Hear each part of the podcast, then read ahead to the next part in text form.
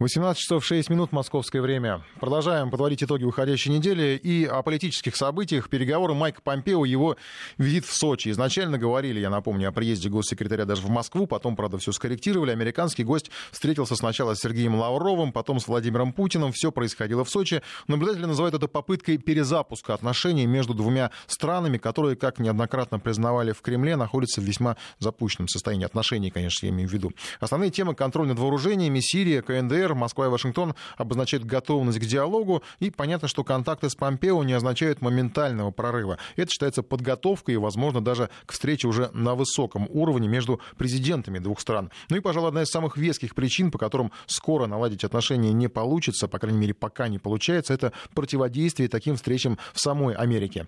В разговоре с Помпео Владимир Путин напомнил о провале расследования российского вмешательства. Спецрасследование не нашло следов Москвы. Вроде бы пора уже перестать продавать продавливать эту тему, но, конечно, не для оппонентов Трампа и русофобов. Насколько известно, в США инициируют расследование расследования российского вмешательства. Генпрокурор США Уильям Барр поручил прокурору штата Коннектикут Джону Дарому провести соответствующую проверку, и сейчас уже не пытаются выяснить, почему Мюллер так и не нашел антироссийских доказательств. В этот раз эксперты должны выяснить, были ли действия американской разведки по сбору данных о предвыборной кампании Трампа законными и надлежащими. И тут речь скорее об усилении позиции сторонников Трампа, которые, конечно, хотели бы покончить со всеми попытками реанимировать историю с мифическим российским вмешательством. Полнейшая чушь, как отметил президент Путин, но именно эта чушь, хотя и формально в виде только повода, стала одним из весомых факторов, мешающих нормализовать отношения между Вашингтоном и Москвой. И трудно воспринимать очередные американские санкции санкций, которые были объявлены Вашингтоном, как, попытку, э, как не попытку сместить акцент после визита Помпео. Напомнить, что США и Россия — это антагонисты, а не партнеры. И Москва пока вынуждена отмечать, отвечать взаимностью. К примеру, сегодня глава Министерства иностранных дел Сергей Лавров заявил, что Россия не будет создавать и размещать ракеты средней и меньшей дальности в тех регионах, где не будет аналогичных систем американского производства. То есть там, где они появятся, будет стоять российское оружие. Баланс сил в мире необходимо поддерживать. Что касается последствий выхода Соединенных Штатов из договора о ракетах средней и меньшей дальности, то президент Путин очень четко обозначил нашу позицию. Если мы будем действовать зеркально. Вот сейчас США приостановили свое участие и объявили о выходе. Это занимает, в соответствии с договором, 6 месяцев. И 2 августа этого года уже юридически Соединенные Штаты будут не приостановившими выполнения своих обязательств по договору, а будут не участниками этого договора, из-за чего он просто прекратит свое существование. Но президент также сказал, что мы будем заниматься этими разработками, если США поступят таким образом, а они таким образом поступают. Но мы не будем создавать и размещать ракеты средней и меньшей дальности в тех регионах, где не появятся системы американского производства, аналогичные системы американского производства. Вот в этом заключается наша позиция. И, конечно же, никто не хочет в Европе повторения той истории, которая, собственно говоря, и послужила причиной подписания соответствующего договора. А мы, подчеркну еще раз, готовы не размещать ничего вот из этой категории вооружений в тех регионах, где не появится система американского производства. Но Вашингтон, и в частности Трамп, так по-ковбойски идет на обострение буквально со всем миром. Ну, понятно, про Россию уже говорили, да, что с Россией сложные отношения. Торговая война с Китаем, об этом тоже рассказывали на неделе. И вот а, Трамп еще и Японию записывает в список своих а, торговых а, оппонентов. А, правда, так делает некие поблажки, потому что сегодня вот сообщили, что Трамп принял решение отложить на 6 месяцев введение 25% пошлин на импорт автомобилей, произведенных в Евросоюзе и Японии в том числе. То есть Европы тоже касается. Ну и, общем, э, все это пока откладывается, но э, намерен, тем не менее, продавить тему с пошлинами, поскольку это представляет угрозу национальной безопасности, связанную с импортом автомобилей и некоторых автозапчастей э, из Европейского Союза. Теперь к нашим темам. На неделе Госдума рассмотрела как раз к думским инициативам сразу несколько проблемных законопроектов, и в основном дело идет к тому, что их примут в окончательном чтении. Депутаты поддержали разрешение родных посещать своих больных родственников в реанимации. Правда, врачи настаивают что на том, что реанимационное отделение не должно превращаться в проходной двор. Мы об этом на неделе уже рассказывали довольно подробно. По делам о пьяных ДТП с погибшими ответственность планируют повысить до 15 лет лишения свободы. Срок будет грозить тем, кто сбежал с места аварии, а это сейчас единственная возможность, к сожалению, смягчить меру наказания и отделаться в ряде случаев даже условным сроком. Ну, а еще парламент решал, каким будет э, техосмотр, э, что там надо поменять, чтобы он, наконец, был э, реальным, честным и действительно доказывал исправность автомобиля. Давайте проголосуем в нашем приложении. Мы чуть позже у нас будет интерактив, но не, не сейчас, чуть позже по этой теме. Что делать с техосмотром? Оставить как есть, отменить или ужесточить и осмотр, и наказание? Ну уж извините те, кому, э, может быть, не достались какие-то варианты, которые они предпочитают. Просто все варианты не включишь в э, опрос. Э, по крайней мере, те, какие есть, пользуйтесь ими в свое удовольствие. Что касается варианта, который предложила э, Государственная Дума, предложен вариант с фотографией и геометкой. Новый законопроект на эту тему уже прошел второе чтение, и по нему вводится обязательная фотофиксация технического осмотра, причем и в начале, и уже по выходу с э, линии осмотра. К тому же с точными координатами места. Что еще прописано в этом законопроекте о техосмотре, выяснял Сергей Гололобов новые технологии в помощь техосмотру. То есть сам он будет проходить по-прежнему, а вот контроль за ним изменится принципиально. Главное, что вновь ведут фотографирование машины на линии, отмененные несколько лет назад. Но это будут, во-первых, фотографии в начале и в конце процедуры, а во-вторых, с геотегами, то есть с точными координатами места ТО, поясняет автомобильный обозреватель Игорь Маржаретто. Появилась обязанность проводить фотосъемку автомобиля, въезжающих и выезжающих на пункт техосмотра. К сожалению, никто еще не отменил у нас фотошоп, Европы, поэтому часть людей по-прежнему будет покупать диагностическую карту, потому что так удобно, и, в общем, к этому уже привыкли. Но все-таки какая-то часть людей, испугавшись ответственности, тем более, что ответственность повышена за непрохождение техосмотра от 800 рублей до 2000, какая-то часть людей все-таки отправится на пункт техосмотра, тем более он стоит недорого и проводится достаточно быстро и безболезненно. Справедливости ради выявить откровенный фотошоп несложно. А вот если машину все-таки запустят на линию, правильно сфотографируют, но сам осмотр будет формальным. Вскрыть такое нарушение будет гораздо труднее. Но это лучше, чем ничего, считают депутаты. Потому что сейчас часто просто покупают диагностические карты дистанционно, даже не приезжая на пункт техосмотра. С новыми правилами такая лазейка порядком сузится. А еще диагностическую карту будут обязательно оформлять в электронном виде и отсылать в единую базу данных. Там ее положат на хранение не менее чем на 5 лет, что также повысит прозрачность процедуры. Хотя и не исключит полностью возможность мошенничества, признает замглавного редактора журнала «Новости автобизнеса» Михаил Калинин. Проблема в том, что мошенники, нечистоплотные, недобросовестные операторы, они, опять же, могут обходить все эти нововведения. Но появление нововведений, да, то, что внимание к этому вопросу со стороны государства и соответствующих структур не, не ослабевает, то, что постоянно предлагаются какие-то инновационные механизмы, позволяющие избегать злоупотребления и мошенничества, это совершенно прекрасный факт. Кстати, изначально в Госдуме хотели вообще весь процесс ТО снимать на видео, ведь подделать запись гораздо сложнее. Но потом решили, что снимать видео не всем из операторов техосмотра по силам. В том смысле, что оборудование для съемки слишком дорогое. И остановились пока только на фотографировании. А заодно ужесточили наказание за обман на техосмотре. За оформление фальшивой карты без реального ТО должностным лицам, то есть мастерам, будет грозить штраф от 5 до 10 тысяч рублей, а для компании до 300 тысяч. Вероятно, повысит штрафы из-за отсутствия ОСАГО, которое, как известно, тесно связано с техосмотром с нынешних 800 до 2000. Причем, когда введут автоматическую фиксацию отсутствия ОСАГО, то штраф будет приходить от каждой камеры, мимо которой проехал нарушитель. Сергей Глалобов, Вести ФМ. Ну, такая схема будущего техосмотра. Не первый раз уже пытаются что-то наладить в этой связи. А, кстати, звучали даже предложения в... не так давно, несколько месяцев назад, по поводу вообще отменить техосмотр. Мол, водители сами сознательные, якобы, хотя, понятно, по этому поводу у многих сомнения, а, сами будут проходить техосмотр, сами будут следить за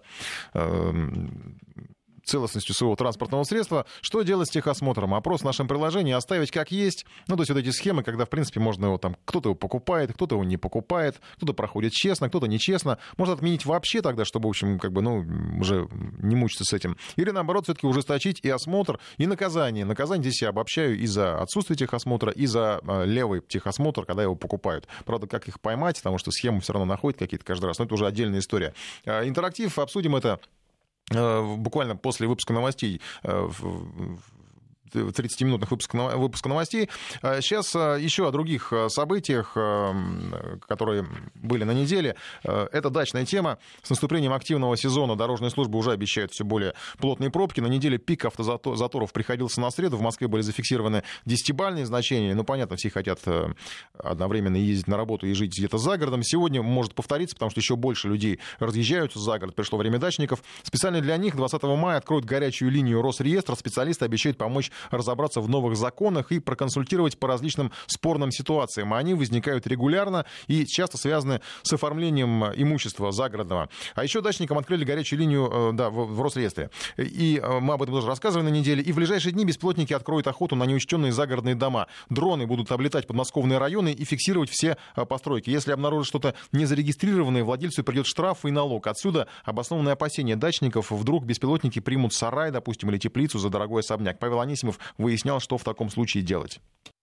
Кадастровые беспилотники присматриваются к дачным участкам. В Подмосковье начали с Истринского района. Там Росреестр планирует облет дронами в ближайшие дни. От них не скроешь дом без документов, прирезанный кусок земли или баню в запретной зоне на берегу реки. Дрон делает снимок участка, а потом земельный инспектор сравнит его с кадастровой картой. Любое несовпадение обяжут устранить и выпишут штраф, рассказывает зам руководителя Росреестра Максим Смирнов. В результате вот обследования беспилотного летательного аппарата как такового привлечение к ответственности не происходит. Это не как фиксация на фотокамерах ГИБДД. Это лишь повод для последующего проведения проверки. То есть инспектора выйдут на земельный участок, проверят уже непосредственно земли, и если выявят нарушения, составят соответствующий протокол. Часто земельные инспекторы не могут попасть на участок, где дрон нашел нарушение. Хозяева не пускают, а за высоким забором ничего не разглядеть. В таких случаях владельцу приходит письмо счастья с требованием устранить недочеты, рассказывает гендиректор компании Vita House Марьян Ян Будич. Бывает, что с воздуха беспилотник принял за особняк большую беседку или теплицу, которую не надо ставить на кадастровый учет. Если собственник считает, что это не капитальная постройка, придется вызывать кадастрового инженера. Он подтвердит, что строение признали недвижимостью по ошибке, говорит Марьян Будич. Если есть межевание, то, соответственно, можно чертеж и даже лучше чертеж приложить. Приложить туда, допустим, схему из Яндекс.Карты или Google карт. И когда инженер пишет, что вот это строение это жилой дом,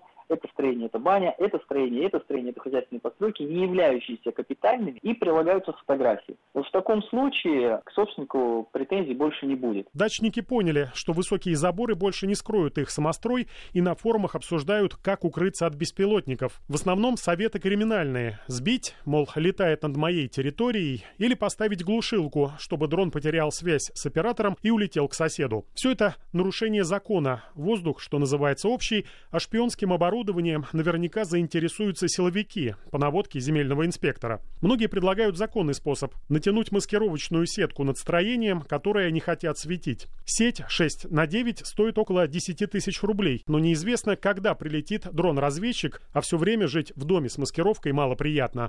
В Росреестре говорят, что самострой – это забота местных властей. Если беспилотник увидел коттедж, которого нет на кадастровой карте, его координаты передают в муниципалитет района, объясняет Максим Смирнов. И уже там разбираются с владельцем участка. Но если строение появилось в месте, где строить нельзя, например, в запретной зоне или земля не той категории, штраф выпишет земельный инспектор. За нецелевое использование, когда земельный участок использован не по целевому назначению, этот штраф составляет от пол до 1% кадастровой стоимости но не менее 10 тысяч рублей. И второе, что происходит, э, инспектор выдает предписание об устранении нарушения, то есть он должен просто привести участок в то положение, которое соответствует закону. То есть прирезку обяжут вернуть или оформить, а домик в запретной зоне снести. Дома без документов, где можно строить, оштрафовать не могут, поскольку нет кадастровой стоимости, от которой рассчитывается штраф. В этом случае повышают земельный налог. То есть в любом случае человек будет платить больше за неоформленный дом.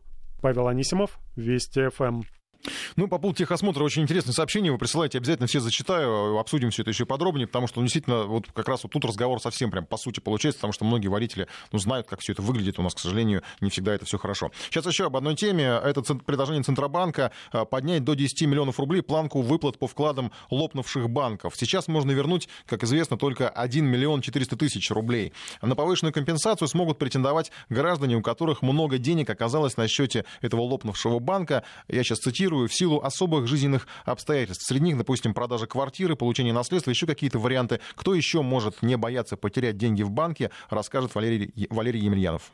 Страховку на случай ликвидации банка поднимут до 10 миллионов, правда, с существенной оговоркой. Если столь крупная сумма оказалась на счетах гражданина из-за редкого и важного поступления средств. Не обязательно после продажи квартиры, но в частности и по этой причине тоже. Раньше, если после сделки деньги застревали в банке, который лишался лицензии, то вернуть их было оттуда нереально. Выплата по страховке шла на общих основаниях, то есть не более миллиона четырехсот тысяч в одни руки. А все, что сверх этого, попадало в конкурсную массу и затем списывалось как невозвратный долг перед клиентом клиентам. Отчасти поэтому продавцы квартир редко рискуют проводить сделки через банк. Многие предпочитают по старинке передавать друг другу сумки с наличными. ЦБ и подведомственные ему АСВ, страховое агентство, решили поднять лимит по выплате, собственно, для того, чтобы россияне чаще продавали недвижимость безналичным способом, рассуждает портфельный менеджер открытия брокер Тимур Нигматуллин. Чем больше безналичный оборот, тем проще за ним следить, в том числе в таких исторически сложившихся серых сегментах рынка, как сделки с жильем. Легче следить, легче налогооблагать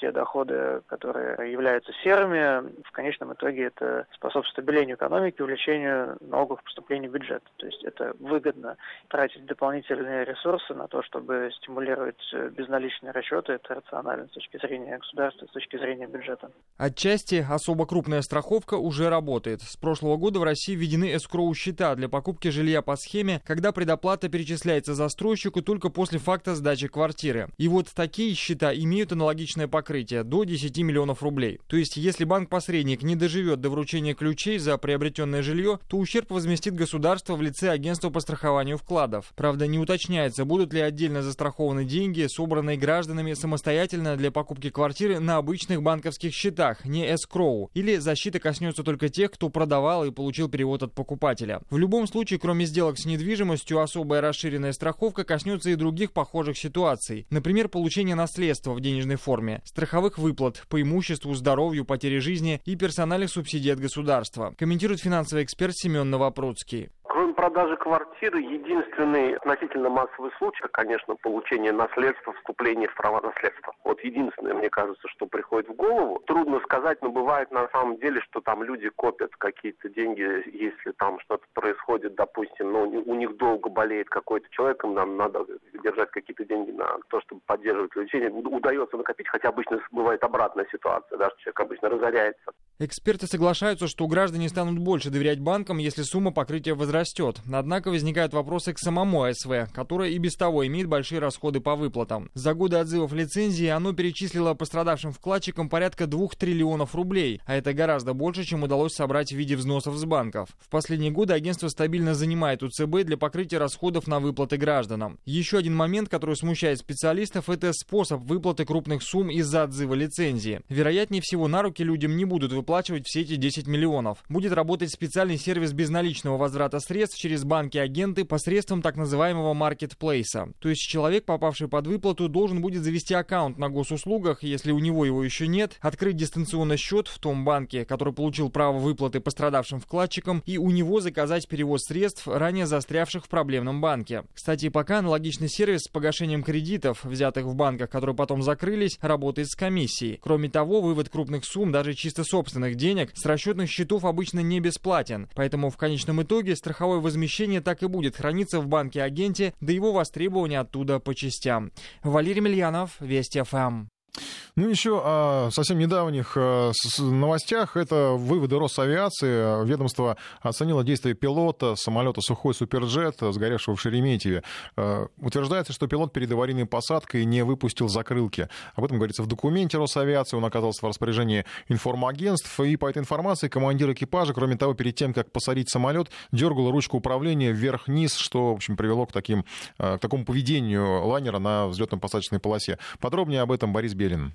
Командир экипажа «Сухой Суперджет-100», потерпевшего крушение в Шереметьеве, при посадке несколько раз пытался отклонить судно то вверх, то вниз, причем с максимальным усилием, следует из документа Росавиации. Пилот отклонял ручку управления самолетом с большой амплитудой. Это привело к изменениям угла тангажа. Также перед посадкой летчики, вопреки инструкции, не выпустили закрылки в ручном режиме. Цитирую, «Автоматический выпуск тормозных щитков не предусмотрен, ручной выпуск экипаж не производил». Конец цитаты. При этом на посадку «Сухой Суперджет Суперджет заходил с превышением максимально допустимой массы на 1600 килограммов. А вот скорость самолета была в норме, чуть менее 300 км в час. Сама посадка происходила с перегрузками. Самолет во время приземления дважды подпрыгнул, то есть э, всего было совершено три касания со взлетно-посадочной полосой. После первого касания перегрузки возросли. Во время третьего касания началось разрушение конструкции самолета, стало вытекать топливо и начался пожар. Сигнал о пожаре двигателей сработал за 4 секунды до полной остановки самолета. Сами двигатели работали до прекращения записи самописца. Описывая катастрофу Суперджет-100, Росавиация порекомендовала авиакомпаниям провести противопожарные тренировки экипажей. Цитирую, с летным составом провести дополнительные занятия по порядку действий членов экипажа при возникновении на борту пожара. РИА Новости также приводят мнение источника, близкого к расследованию катастрофы. По его словам, претензий к технике почти нет, но есть вопросы к экипажу. Отвечая на вопрос, является ли основной версией аварии ошибка экипажа, собеседник агентства сказал «в принципе да», пишет РИА Новости. В то же время Межгосударственный авиационный комитет отказался комментировать ход расследования катастрофы до опубликования официального промежуточного отчета. Он ожидается в конце мая. Самолет аэрофлота «Сухой Суперджет-100» совершил жесткую посадку в аэропорте Шереметьево 5 мая. После этого начался пожар. Погиб 41 человек, спастись удалось 37. Борис Бейлин, Вести ФМ. Ну, я особо отмечу, что э, этот документ Росавиации не указывает на чью-либо виновность какого-то конкретного человека, там, не знаю, что это экипаж, самолет, кто-то его строил, самолет, кто-то его там, не знаю, обслуживал. Какие-то, в общем, э, конкретных, э, тем более уж фамилии не называет. Есть только определенная оценка действиям пилота, а уже выводы это будет делать, видимо, следствие, которое еще продолжается относительно этой авиакатастрофы. Что касается техосмотра, возвращаемся к этой теме. Сейчас мы будем работать уже в интерактивном режиме. Я пока почитаю несколько сообщений. Напомню, что у нас идет голосование, что делать с техосмотром, оставить все как есть, отменить, ужесточить и осмотр и наказание. Три варианта ответа. И очень многие, очень многие слушатели дают такие а, достаточно дельные замечания а, по поводу э, техосмотра. Было бы, отлично было бы отдать э, техосмотр автодилерам, пусть каждое ТО смотрит техсостояние и ставит штамп в бланке техосмотра. А в случае аварии по причине технической неисправности несут ответственность. Ну, предложение, в принципе, такая схема вроде рабочая, да, получается.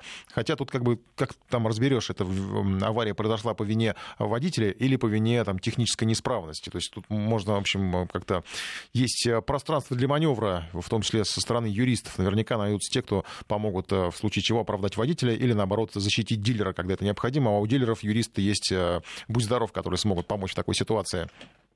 Техосмотр надо отменить, обязательно проходить ТО, но ведь не все ТО проходят. У многих есть машины, так скажем, гаражного обслуживания. И, кстати, когда а, стали расти цены там, на запчасти и вообще машины стали дорожать, а, многие перешли вот именно на такое гаражное обслуживание, где никакой отметки ни о каком ТО вообще речь не идет. Просто там какой-то свой Петрович есть знакомый, который подкрутил где-то что-то, подшаманил, а, поставил какую-то деталь неоригинальную, которую, кстати, ставит, в том числе часто неоригинальные детали ставят и в заменя... Э, заменяют и в официальных официальных дилерах. В общем, вариантов много. И, кстати, один из слушателей тоже справедливо замечает, что а если я прошел вот у там, официального э, дилера это ТО, где гарантия, что у меня потом на выезде ГУР не потечет или еще что-то не случится? То есть, как бы и такое бывает. И, в общем, там, э, так скажем, аферистов-то в этих э, пунктах ТО тоже хватает. И никто не гарантирует, что они обслужат вашу машину правильно. Мы сейчас прерываемся на новости. Вот еще замечание. А так починился у дилера и дальше кому-то доказывает, что машина в порядке или не терять полдня в интернете заказа. Это по поводу как раз техосмотра. Да, я напомню, что мы будем обсуждать э, вопрос техосмотра. Может его вообще отменить или, может быть, все-таки ужесточить э, или оставить все как есть с вариантами, как сейчас действует. Один из слушателей наш рассказал, я прошел техосмотр, не отходя от компьютера. Сейчас новости, потом продолжим. Ну что, выходим на финишную прямую в подведение итогов э, уходящей недели. У нас еще впереди, я проанонсирую, рубрика нашего коллеги Максима Каноненко «Разговорчики». Там про Украину будет забавно. А, а сейчас про техосмотр. 232-1559, код Москвы 495. Как вы проходите его? И, может, его стоит отменить, э, может, он уже не нужен? Или, наоборот, ужесточить, как предлагают, в частности, в Госдуме. Например, э, ввести там фотофиксацию. Ну, видеофиксацию хотели ввести, но не получилось, потому что это уже получится, получаются файлы такого большого объема, и где их хранить, э, как их хранить. Ну, в общем, не у всех есть э, ресурсы для этого и возможности, чисто технические. Даже, может быть, у ГИБДД вроде как не найдется таких, э, такого количества гигабайт, чтобы все это сохранить. И, кстати, хорошее замечание от нашего слушателя. Мы же о состоянии автомобиля беспокоимся, а не о наличии бумажки. Вот так ли это на самом деле? Потому что действительно многие там свои автомобили, что называется, вылизывают. А для многих людей нужна просто бумажка, которая там, вот как вот один из наших слушателей говорит, прошел ТО, не отходя от компьютера, купил все, или там даже на дом привезли. Правда, есть в этом определенные риски, и так сейчас страшновато покупать, потому что могут привезти просто фальшивый полис ОСАГО, и все же ради ОСАГО делается на самом-то деле. Вот и тоже, если по-честному, не ради бумажки, не ради техосмотра, а реально, а ради того самого ОСАГО, а, который просто не получишь, если нет вот этой диагностической карты. Артем, здравствуйте. Здравствуйте. А, вот. Ну, я уже вам написал на портал, я поддерживаю идею того, что, в общем-то, те люди, которые следят за состоянием автомобиля самостоятельно и ответственно, обслуживаются в хорошем техническом центре, я думаю, что они должны не тратить свое личное время, обычно там это выходной день занимает, на то, чтобы получать этот техосмотр. А нет у вас такого, такого предположения, что просто эти технические центры, ну, как сейчас вот штампуют, да, там вот эти вот техосмотры, то же самое, просто для них это будет заработок дополнительный. Пришел в центр, тебе вот этот аккредитованный, он тебе поставил печать? Э, нет, нет, он должен быть аккредитован собственно, не, не какими-то госорганами, а производителем автомобилей. И, собственно, если производитель конкретной марки доверяет этому центру, там это не обязательно должен быть официальный дилер. То есть если он аккредитован производителем, кто кроме аккредитованного производителем сервисного центра может определить техническое состояние лучше. Угу. Понятно, спасибо вам большое. Вопрос, а зачем техосмотр вообще нужен, какие цели он преследует и какие вопросы снимают? Процент аварий из-за техсостояния. Ну, процент я не знаю, но вот вы помните, когда э, грузовик э, с отказавшими тормозами, там у него реально он был перегружен и там с проблемами в техобслуживании разорвал пополам автобус в Подмосковье, погибло много людей. Вот как раз вот пример, зачем нужен техосмотр, потому что когда такие чугунки на дороге выезжают а, без техосмотра, да еще способные убить сразу даже не одного там, а сразу группу людей. Это просто страшно. Сергей, здравствуйте. А, добрый день. Э, у меня такое мнение, что и в то время, когда техосмотром занимался МВД, у нас и в настоящее время станции техобслуживания, тем более сейчас, когда рыночные отношения, совершенно справедливо сказал Игорь Жарека, что всегда найдутся обходные пути. У нас в правилах записано, что водитель отвечает за исправность транспортного средства. И вот этим уже все сказано. А вот законы, которые принимаются, я вот, извините, я, я не вижу ни одного закона нашей Государственной Думы, который был, не был направлен на выкачивание денег из людей. Это лишняя вот просто э, возможность заработать станциям техобслуживания там где-то. И все это будет решаться опять же деньгами. Рынок на дворе, извините. Да, пон... ну, понятно, к чему вы все сводите, да. В общем, совершенно справедливо, действительно, потому что у нас как ни крутили вот эту тему с техосмотром, всегда все а, сводилось к тому, что, ну, проще кому-то заплатить, а, и, и, кстати, не так уж и дорого это стоит. Спрашивает один из слушателей тут, а вот как в Европе, ну, вот по аналогии с самокатами, видимо, да, как в Европе с этим делом. Но там, насколько я знаю, там по-разному, не, совсем так, как у нас. И неизвестно, будет ли европейская схема работать, как у нас. Там новые машины, по-моему, у них э, все это не требуется, там в какой-то период времени тот же самый дилер, по-моему, следит за... В разных странах, правда, по-разному, европейских за состоянием автомобиля. А если там уже старая машина, каких у нас вот много на, на, на российских дорогах, то там вроде бы как ежегодно надо проходить техосмотр. Ну, собственно, похоже с какой-то, с какой-то степени на, наш, э, на нашу схему. Но все-таки у нас, мне кажется, именно таких вот старых, э, иногда даже просто убитых машин, их просто больше. Отсюда, собственно, и все опасения, что, ну, способен ли водитель самостоятельно следить за вот этим техосмотром и обеспечить безопасную езду на, своем, на своей машине. Водительский стаж 36 лет, за это время владел примерно двумя десятками авто, техосмотр не проходил ни разу, боже мой. А, слежу за своими машинами сам. В среднем в год пробег 20 тысяч. Итог, ни одного ДТП. Ну, я не знаю, как вы будете ездить. Скоро все это э, через камеры вопросы будут решать. Камера просто вас будет... Э, получается, а вы как, вы вообще без ОСАГО даже ездите? Если без ОСАГО, то камера будет фиксировать отсутствие ОСАГО по номерам, и тогда вам будет приходить штраф с каждой камеры. Если же вы, конечно, покупаете ОСАГО, ну тогда вот, в общем, получается, вы кормите тех самых мошенников, которые кормятся за счет тех, кто не хочет проходить честно техосмотр. Михаил, здравствуйте. Здравствуйте, да. Я тоже хочу высказаться по этой теме. Мое мнение, что техосмотр, конечно, нужно отменять, по крайней мере, для частных автомобилей, и приводить это в сторону страховки. То есть водитель, страхуя свою ответственность, он, соответственно, и берет на себя ответственность технического состояния. Может быть, стоит оставить только техосмотр для общественного транспорта. То есть, подождите, смотрите, смотрите, интересную схему, кажется, предлагаете. То есть, если водитель попал в ДТП, и он виноват, страховая, если докажет, что у него с машиной было что-то не так, то она ему просто не да. возмещит, да? Все правильно, да. А вы, вот, он, вы не, вам, не, вам не кажется, тогда страховые вообще перестанут что-либо платить людям? Нет, почему? Ну, по крайней мере, тогда и люди будут иметь ответственность за то, что будут техническое состояние автомобиля поддерживать. Ведь сейчас, который закон вот в Госдуме прошел, по-моему, второе чтение, да, ну, на мой взгляд, он чисто коррупционный. Они не только вводят ужесточение, они еще вводят э, лимит на количество машин, которые пункт техосмотра может э, принять. То есть создается искусственный дефицит, абсолютно. То есть сейчас только те техосмотры, которые свои, принадлежат там кому-то, они будут пропускать большое количество машин. Опять будут очереди, опять будут договоренности, вырастут цены, и все. Вот в результате этого техосмотра, на мой взгляд. Понятно, спасибо. Вот цены нам называют дело прошлое. Э, ОФТОС Mitsubishi L200 проведен... А, ну, в общем, да, техобслуживание провели в ноябре. В марте следующего года еду домой, цена вопроса 54 тысячи. Даже воздушный фильтр не поменяли. Э, в общем, это к тому, что у нас ТО на вот у этих дилеров происходит не всегда как бы хорошо и непонятно вообще на самом деле, что они там делают, хотя вроде бы формально там даже доступ клиента есть, да, водитель как бы в зону ремонта, но на определенном, на определенных этапах. Э, водитель имеет право смотреть, что ему там делают. Но не всегда понятно, что действительно они там делают. 232-1559, код Москвы 495. Владимир у нас еще есть на связи. Владимир, здравствуйте. Выключайте радио прямо сейчас и а... поговорим, да. Алло, здравствуйте. Да вот я Владимир, я езжу за рулем больше 25 лет, 26, 27 получается, да. И хотел бы сказать только одно, о том, что за время э, ни, ни разу не проходил техосмотра, всегда слежу за машиной сам, потому что если у нее нет тормозов, то зачем мне ехать в аварию попадать? А почему? Это ваша принципиальная позиция или просто вам лень куда-то ехать? Э, вы же все равно едете. Это моя принципиальная позиция, что он, в принципе, не нужен. Это mm. коррупционная составляющая, ну, наверное, 90% в, э, в этом осмотре есть коррупционная составляющая. Но вы не можете не признать, что вы поддерживаете коррупцию тем самым. Я... Но если вы не проходили техосмотр, значит, вы покупаете диагностические листы, правильно же? Безусловно, покупаю. То есть вы поддерживаете тем самым коррупцию? Такие. Тем самым вы поддерживаете коррупцию, получается, правильно? А как мне еще делать? Ну, быть?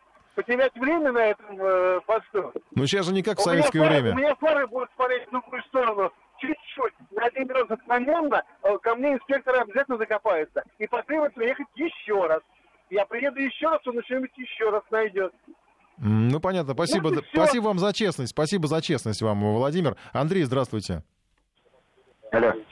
Слушаем вас, Андрей. У вас вы тоже покупаете? Нет, я... А что покупаю? А... Я вообще-то Вести ФМ звоню. Да, да. Мы обсуждаем техосмотр. Вы, видимо, не в курсе? Да. Нет, я в курсе, как так. раз поэтому вопрос-то и звоню, меня спрашиваете, покупаете. Да, тоже покупайте техосмотр. У нас предыдущий слушатель признался честно, что он покупает, поддерживает коррупционеров. Нет, я приезжаю на техосмотр, у меня проверяют машину, но, так скажем, чисто формально проверяют. Вот. И, так скажем, э, вообще это вопрос больше к страховым компаниям, чем к техосмотрам или, или что-то еще делать. Потому что этот вопрос, это, это закон об ОСАГО. То есть э, техосмотром должны заниматься страховые компании. Ну вот если смотрите, если, если я сейчас предположу, предложу опрос, я не буду его проводить, потому что я почему-то знаю заранее ответ. Доверяете ли вы страховым компаниям? Я думаю, что подавляющее большинство скажет, что нет.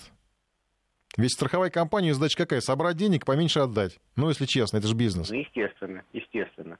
Ну вот поэтому-то и надо. Они, они собрали деньги, они провели техосмотр, просмотрели машину, сказали, все хорошо, езжай. Он поехал, попал в аварию. Они обязаны выплатить страховку определенную, правильно? Правильно. Правильно. Значит, они заинтересованы ее не значит, они должны быть заинтересованы провести техосмотр. Вы уверены, Если что они, они... Не, заинтересованы, э, извините, я вас перебью. Да, да, пожалуйста. Они э, не заинтересованы проводить техосмотр, например, чисто формально э, провести или, или что-то еще, ну, платите за чисто формальность, господа. Платите деньги людям. Понятно, спасибо вам за ваш звонок. Вот что-то мне подсказывает, что ну, скорее будет упор не на то, чтобы э, заранее превентивно проверить все машины, починить их э, и не выпустить тех, которые не проходят на э, этот осмотр на трассу. А если сейчас, сейчас же страховые компании там обязаны что-то выплачивать, но всегда ли они это делают? Как раз вот тут замечание было жесткое, почти такое кровавое от нашего слушателя, что из 10 юристов живых надо оставлять только одного, кажется, вот так вот. Ведь у них есть отличные юристы, которые, ну, выжмут все и в любой ситуации, и водитель там, ну, не всегда сможет получить то, что ему причитается. Еще звонок у нас, кажется, есть. Максим, здравствуйте. Да, добрый день. Слушаем вас. Вечер. А, ну, дело-то в том, что мы подходим к этой проблеме с хвоста, назовем так, нас с головы. Понимаете, каждый пробег у машины в год разный. Вы проходите раз в год техосмотр, а у меня, допустим, по моим делам машина ходит там 60 тысяч в год. Я два раза в год э, перебираю подвеску. Угу. И от каждого водителя, от его жизни там работает, все зависит. И в любом случае все вот эти вот движения по поводу техосмотра, ну это больше, конечно, проблема вытаскивания денег. Потому что любой водитель, э, если возложи на него ответственность за какие-то ситуации по его вине, по вине машины, и все, и все будут значительно лучше относиться. Я на официальный сервис ездил, на ну, официальный дилер, да, я видел, как это делают, и даже я контролировал работу его, и они не дорабатывали то, что по регламенту положено. Это хорошо, я разбираюсь, а кто не разбирается?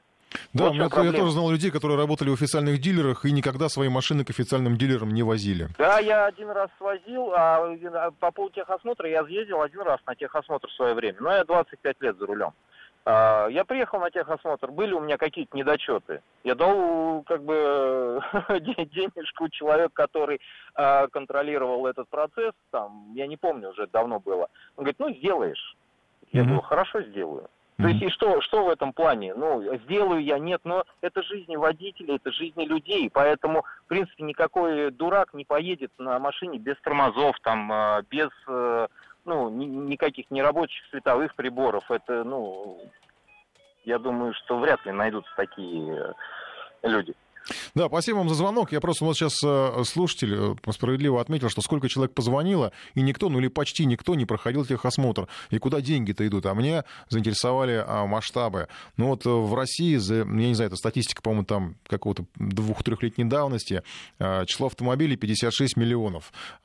6 миллионов грузовых, 890 тысяч автобусов, 2 мототранспорт, 44 миллиона легковушек. Мы сейчас вот в основном про них говорим.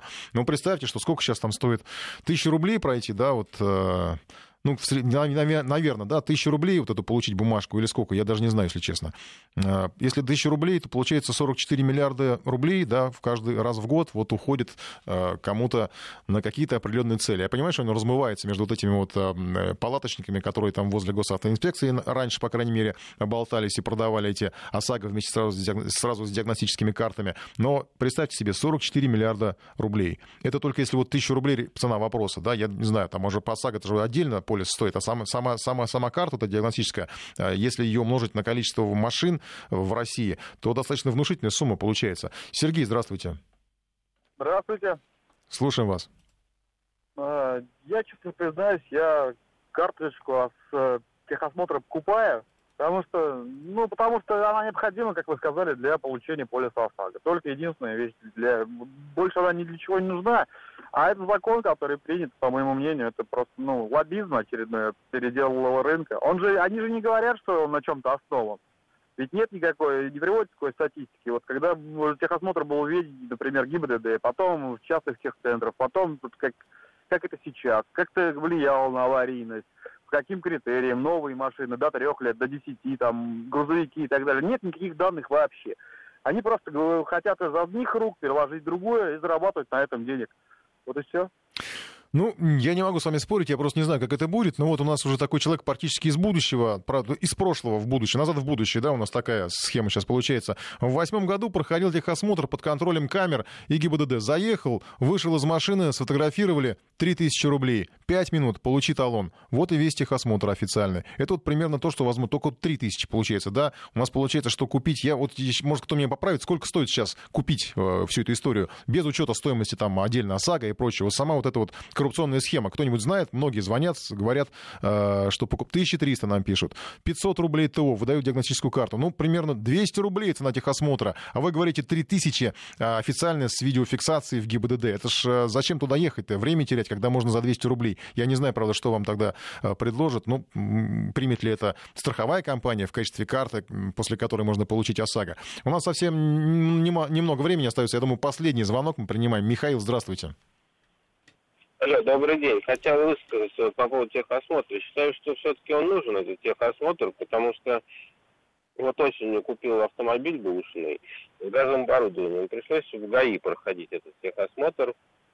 Вот, и загнали машину на стенд, и выяснилось, что задние колеса не тормозят. Вот. Сальник там тек, в общем, и колодки задние все были в масле. И пришлось найти там сервис, который рядом был. Вот. Они ну, загнали машину, почистили колодки, сказали, все, езжай нормально. Приехал на стенд опять в ГАИ, а колодки опять не тормозят. Вот. Ну и вопрос решился только тогда, когда я поменял колодки. То есть э, сервис, можно сказать, был некомпетентный в этом Понятно, вопросе. понятно. Ну, я думаю, что не, не редкая история. Есть еще, давайте еще последний звонок, уж точно последний. Виктор, здравствуйте, полминуты у вас есть. Алло, добрый день. Ну, если говорить мое мнение, то я скорее за отмену вообще техосмотра, потому что даже если вот в данный момент машина зашла на техосмотр такой официальный, правильный, где есть все, все оборудование, а, выявлено, что машина исправна, это не гарантирует, что через тот же, там, через 15 минут, через час, когда на дороге что-то произойдет, она в тот момент будет исправна. И поэтому вот товарищ, там один из предыдущих говорил о том, что в законе прописано, что владелец автомобиля несет в любом случае ответственность за его техническое состояние, независимо от того, есть техосмотр или mm-hmm. нет этого техосмотра. Mm-hmm. Понятно, спасибо вам большое. Ну, я думаю, что вот если кто-то из э, авторов закона этого наш слышит, то как бы надо взять на заметку. Не нравится людям ваш э, вариант прохождения техосмотра. Надо подумать, может быть, что-то еще там э, изменить стоит. По поводу опроса, что делать с техосмотром? Оставить все как есть, 25%. Но это те, кто, видимо, я так предполагаю, многие из тех, кто а, привык а, платить и покупать. А, отменить 57% вообще не хотят. Но тут мне немножко страшновато, потому что кажется, что если вообще никакого контроля не будет, вы представляете, какое количество не пойми чего, и скутеров, и самокатов, и всяких ведер появится на дорогах, и будет ездить, и, в общем, устраивать совершенно дикости полнейшие на дорогах. 18% ужесточить и осмотр, и наказание. Ну, на этом программа уже близится к, к финалу. Я уже анонсировал Максима Кононенко. Сейчас просто из событий тоже недели. Совершенно коротко, необычное продолжение получила история с норвежской белухой, которую назвали российским шпионом. Оказалось, что это кит из реабилитационного центра. Он ни за кем не шпионил, а вовсе оказался весьма приятным и дружелюбным созданием. Изначально все преподносили как некое очередное российское вмешательство. Якобы кит-белуха с прикрепленным датчиком на теле что-то введал в океанских просторах. Ну, на самом деле, все не так. Но на Западу не впервые не привыкать что-то выдумывать. Вот уже сегодня были анонсы от BBC, что покажут телепроект, телевизионную драму из двух частей в связи с инцидентами в прошлом году в английских городах Солсбери и Эймсбери. Это будет практически фильм «Катастрофа», вроде бы то, что описывает э, сообщение корпорации. Что за сюжет, кто в нем будет главным врагом, э, можно даже не гадать, конечно. Э, пишут, что это будет... Э, история стойкости и героизма местных жителей, которые противостояли понятно кому. Ждем с нетерпением. Прямо сейчас Максим Каноненко.